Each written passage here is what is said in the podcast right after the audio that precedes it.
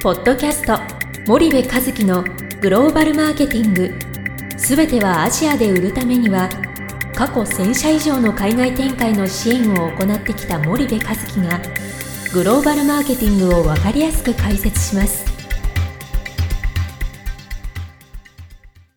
皆さんこんにちは。ナビゲーターの小林真彩です。皆さんこんにちは。森部和樹ですはい森部さん本日のポッドキャストなのですが、はい、えー久しぶりにうん、ナビゲーター小林が気になった記事シリーズはい。ということで、はい。また興味深い記事を発見したんですけどおその前に。はい。前回東さんめちゃめちゃ久しぶりにナビゲーターできたけどはい。これからはえ小林さんと東さんと交互になるんですか？それに関してなんですけど、ん。一応メイン皆さんにご案内しないとね。そうですね。リスナーのねはい。一 応メインのメインのナビゲーターは、うん。まあ、私が務めさせていただいて、はい、でこのまあ番組の中で、うん。まあ、チャンネルに関してうん。ちょっと特化した内容についてはい。ちょっと盛り込んでいこうということで,、はい。でその際に東さんをナビゲーターにお呼びしてあの番組に盛り込んでいって続けていくっていううん、スタンスにしよううと思ったんですけどじゃあいかがですか？いや全然構わないです。よ あのグローバルマーケティングなので、はい。よりその販売チャンネルはい。に、えーまつわるところい,、はい。わゆるそのアジア新興国におけるチャンネル構築の実務みたいなところに関しては、東さんに、はい。えーナビゲーターを代わってもらって、はい。えーそれ以外のところは小林さんがやると。はい。いうことでじゃあこれからは2人体制でメインはあくまで小林真也と。はい。で、えー専門的なところは東忠は出てくるとはい。いうことではい。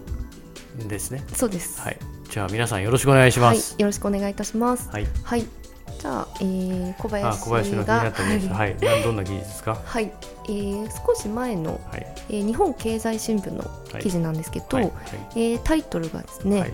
えー日本の競争力は世界30位97年以降で最低はい、IMD 調べはい。ということなんですけど、まあ、内容が、うん。まあ、スイスの有力ビジネススクール IMD が発表した、えー2019年の世界競争力ランキングはい。ということで、えー日本の総合順位は30位と、まあ、前年より5つ順位を下げて、まあ、比較可能な1997年以降では、まあ、過去最低となってしまったという、まあ、残念なニュースなんですけど、はい、まあ、その理由として、まあ、企業の生産性の低さですとか、うん。まあ、経済成長の鈍化などがうん。理由ということをおっしゃってるんですけど、うん。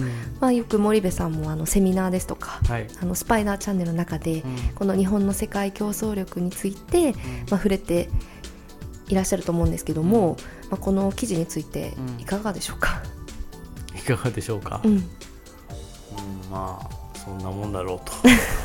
しか思いません。あの なるほど。なんだろうこのスイスのね、はい。IMD って、まあはい。その世界競争力語る時にはもう欠かせない機関なんだけど、うんうんうん。ビジネススクールなんだけども、はい。僕も毎年ここのあれは見ててはい。なのでこのニュースは知っていましたと。はい。で、まあ、日本の競争力が30位に低下していることについてどう思うかと、はい。まあ、どうも思わんと。というかまあそそうだろうと、うんうん。今のまあこの世界、はい、日本を見てたらね、うんうん。まあ、30位ぐらいだろうな、うんだってさまあの全然世の中変わっちゃったじゃん。あはい。そのちなみに日本1位だった時ってはい。何年だと思う？うん1992年ですかね。そう。なんで知ってんの？まあ、あの本番組のナビゲーターでもありますし、まあ、日々グローバルあのニュースについては勉強しております。あそう。はい、広報担当なのに偉いね。ありがとうございます。あの今リスナーの皆さん小林がものすごいドヤ顔して僕の方見てますけど そうなんです。1992年多分たまたまあの たまたま。なんかで聞いて当てたんだと思いますけど そうなのよ。1992年なんです。はい、で1992年からね、えー今30位ですよ、で1992年の日本とか日本企業ってどんなんだったか知ってる、まあまだね、わから物心もつかない時なんでわからない。うんとね、僕は多分その当時、えーシンガポールにいたと思うんだよね。はい、で、えー、とシンガポールにいて、えっと、当時ね日本人が、はい。あのオーチャードロードを肩で風切って歩いてたっていう時代でね、ももう世の中にあるありとあらゆるものが日本製なの、もう家電も自動車も何もかもでもう日本のパスポートさえ持ってればはい。どこに行ったって、おお前日本人かと、うんお前日本人ならこっちの席用意するよと、うん。レストラン行こうが何しようがもう日本人ウェルカムみたいな、うん。そんな時代でね。今ね中国の爆買いとかって言ってみんな言ってるけどね、はい。当時日本人が爆買いだからね。へあのもうものすごかった。シンガポールにも、はい。もう団体旅行の人うわー来てヨーロッパに行こうがアメリカに行こうが帽子かぶって旗持ってピッピッってやってるその当時ね僕らが今の中国人のその田舎の方から来てるさ旅行者見て、うわーってなんか懐かしいなと思うのと同じぐらいへ多分そんなんでね。ん。ではい。マナーが悪いとかってよく言ってるじゃない、はい。最近はまあ少なくなったけど中国人の観光客がね、はい。日本人も相当マナー悪かったからね。えー。そりゃそうだ田舎の方からおじいちゃんおばあちゃんも含めて出てきてさ道端でカーペッてやるわ。タバコはポイ捨てするわでそのさすがになんか銀座の真ん中でうんこするとかっていうのがなんか韓国中国人の観光客ニュースに出てたけどさすがにうんこしたやつはいないと思うけどもでもそれぐらい本当にマナー悪かったからそんなに中国人のこと言わなくていいのにと俺思ってたんだけど、うんうん。まあそれぐらいのねえー当時当時の1992年日本人ってすごかったのよ、はい。うんうん日本企業ってもはい。う席巻してたの、うんうん。だって僕当時シンガポールでアメリカンスクール行ってたけどはい。もうね誇らしかったんだもん日本人であることが、うん。だってね周り見渡したら全部日本製なんだよ。で日本にいたらはい。それが当たり前で意識しないじゃん、はい。でも海外にいたら外人がね、ソニーのトリニトロンのテレビが欲しいとか言ってるわけよ。ソニーのウォークマンが欲しい黄色いやつみたいな、うん。で買えないやつは相葉を買うみたいな。で買えないやつでも日本製なんだよね。うん。ものすごいなと思って、今ってサムソン買えないから中国製みたいなさ、うんアップル買えないから中国製みたいなさ、うんうんそういう時代じゃなかったんだね。はい買えないやつでも日本製だから。だかうんらそれだけは中国企業なんかが何も作れなかったから韓国企業とか、サムソンンとかなかったし、そうですね。うん。なんか三つ星電機とか言って三菱のパクリかなって僕本当に真剣に思ったぐらいで。で LG っていう会社は存在してなかった。うんうんうんぐらいすごかったわけよ、はい。それ競争力1位だよね。でその世界から今見てみるとねはい。どこ行っちゃったの？その日本企業。うんうんうん。なくなっちゃったじゃん。ソニーのウォークマンは、アップルの iTune に変わっちゃったし、うんうんうん iPod か変わっちゃったし、はい。でそその当時はまだ携帯なかったけど、うんうん。そこからガラケーが出てきたのがはい。スマホになって、スマホになった途端に日本の携帯って一気になくなっちゃったでしょ、はいでインターネットが登場してからさ、はい。日本の存在感ってもう全くないじゃない。そうですね。IoT クラウド AI、うんえビッグデータ。うんうん。もう全部欧米、まあ、まあシリコンバレーと深センに持ってかれてるわけだよね、うんうんうん。アメリカと中国に持ってかれてて。はい。で、えーこんな風になってしまってるので、うんうん30位に低下するっていうのはまあ当然だろうなというのがあの僕の最初の印象です。うんうんうんでそんな中で、はい。そのちょっとヒント言っちゃったんだけどね、なんで低下したと思う？それはその大枠で言ったら生産性が上がったとか経済成長が鈍化したとかって言うんだけど、じゃあなんで生産性が下がってなんでうん。経済成長が鈍化して、なんで日本のランキングは1位から30位に下がっちゃったんだ？うーん。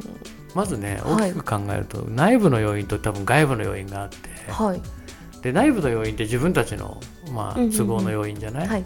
だから、まあ、外部の要因から考えた方がいいと思うんだけど、はい。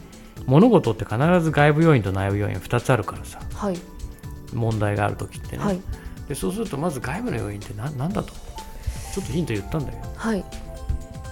うーんまあそのでアメリカで言えば、うん。まあ、シリコンバレうんーですとか、うん。まあ、中国で言えば、うん。まあ、深センなどがすごいいろんな、まあ、イノベーションとかいろんな企業が、出てきたって少しおっしそうそうそうそう。勉強してるね。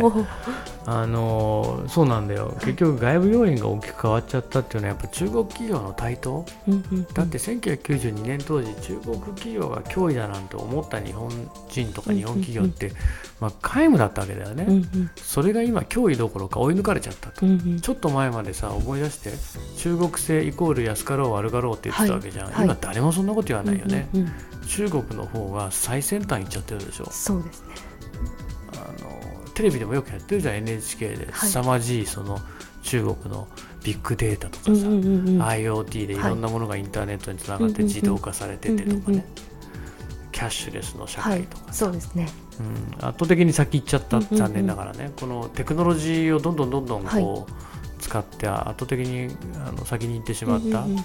でこの中国の台頭がまあ一つの大きな外部要因だしはい。あともう一つはアメリカだよね。はい。でアメリカはその面白いのがねこれね、えっと世界の競争力と同時にね、はい。はい。そのフォーチュングローバル500とかはい100の企業を、こうこの1992年からさ、はい。今で比べるとねはい。日本企業ってね昔ランクインしてた企業と今の企業ってはい。基本変わってないんだよね、うんうんうん。